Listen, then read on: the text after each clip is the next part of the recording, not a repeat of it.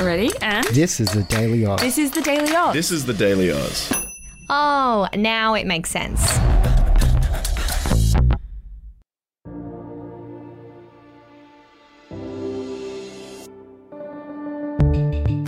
Good morning and welcome to the Daily Aus. It is Friday, the 16th of February. I'm Billi. I'm Emma. Prime Minister Anthony Albanese has released a joint statement with the leaders of Canada and New Zealand that warns Israel against invading Rafah, a city in southern Gaza where 1.5 million Palestinian people are taking refuge. It comes as Israel has increased airstrikes into Rafah and is planning a ground offensive into the city. Israel's Prime Minister Benjamin Netanyahu has this week said, quote, It is impossible to achieve the goal of the war of eliminating Hamas by leaving four Hamas battalions in Rafah. Before we get into explaining that, Emma, what is making headlines today? Australia's unemployment rate rose from 3.9 to 4.1% in January. The figure refers to the percentage of people who were looking for work last month but couldn't find a job. Over 14 million people are employed in Australia, while more than 5,000 people lost work last month, according to the latest data from the Bureau of Statistics. Despite the increase in unemployment, Treasurer Jim Chalmers said 4.1% is still considered historically low. The five year unemployment average before the pandemic was around 5.5%. New South Wales has announced a new task force to investigate several recent asbestos discoveries in garden mulch. The discoveries have led to the closure of several parks and a school in Sydney's southwest. Asbestos was also found at the planned site of popular Mardi Gras event Fair Day, which has now been cancelled. The task force will meet for the first time today. The state's Environmental Protection Authority is also engaged in what Environment Minister Penny Sharp called a complex criminal investigation.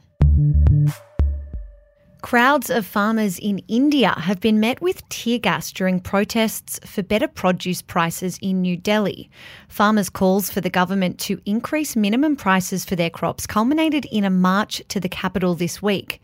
Authorities responded to the protests by deploying tear gas on the crowds from drones. Some farmers have used kites to try to bring the drones down and stop them from spraying more gas.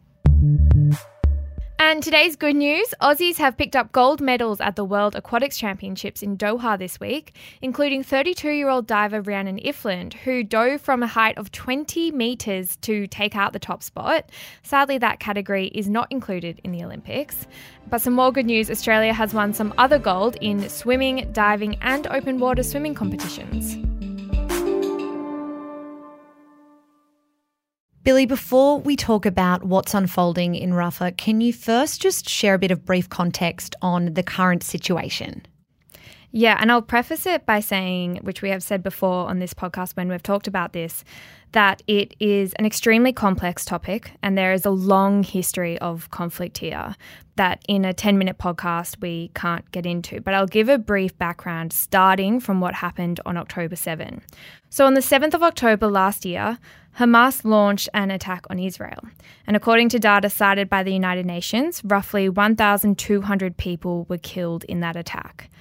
Now, about 240 hostages were captured by Hamas, which controls Gaza, and about 134 of those hostages remain captive.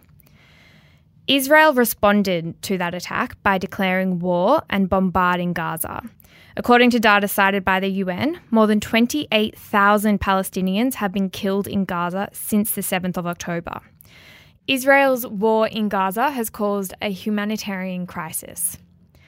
Israel has said it will not stop fighting until all hostages are returned and Hamas is destroyed. And so, yesterday we had this statement from three prime ministers, including Australia's, concerning Rafah, which is a city in Gaza. So, Billi, what do we need to know about Rafah?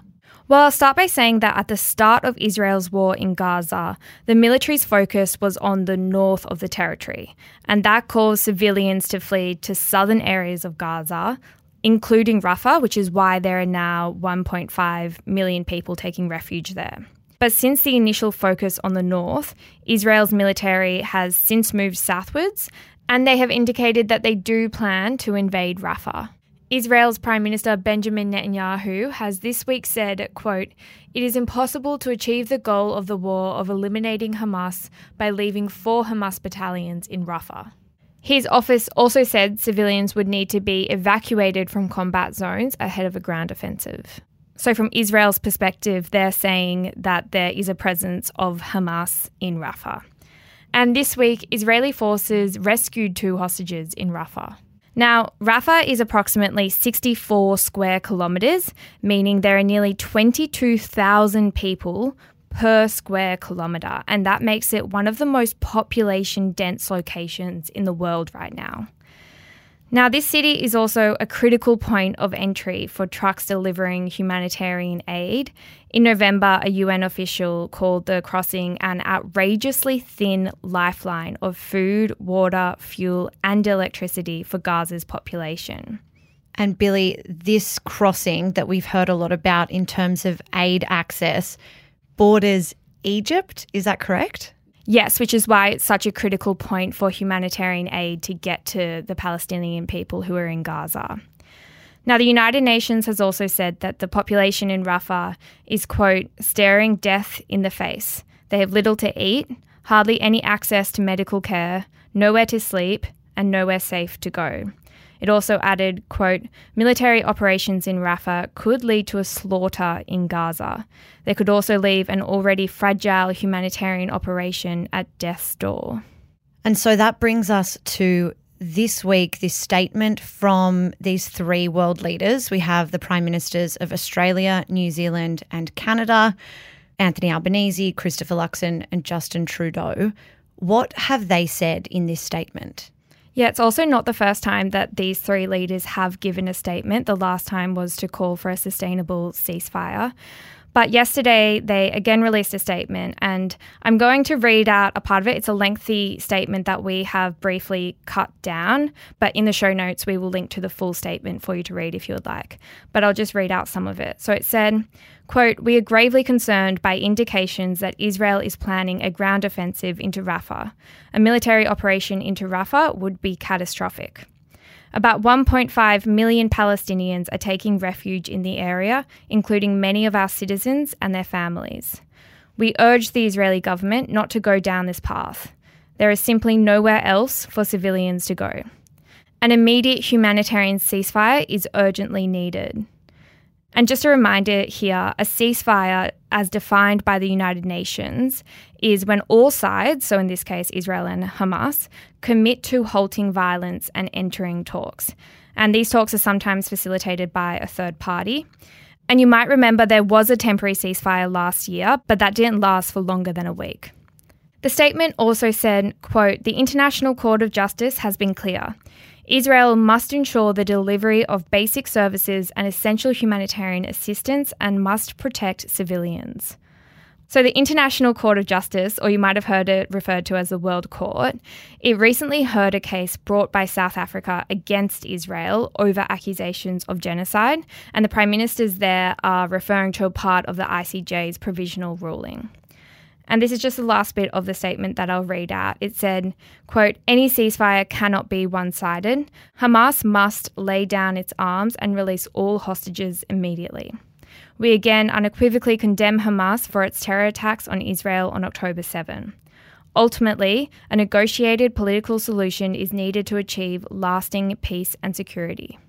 So, this statement from those leaders came after the Foreign Minister Penny Wong made some comments herself about the situation in Rafah. What did she say? Yeah, so Penny Wong, she is the foreign minister. She said that invading Rafah would create a risk of significant civilian casualties that she said would be, quote, unjustifiable. And she said there is growing international consensus against the proposed military operation into Rafah. So it's very similar to what the Prime Ministers said in their joint statement. So just going off Penny Wong's statement, she said this idea of you know a growing international consensus against the proposed military operation into Rafah. When we think of the big players here, what about the US? Have we heard from them on this? Yeah, so the US as I'm sure many of you will know, is one of Israel's closest allies.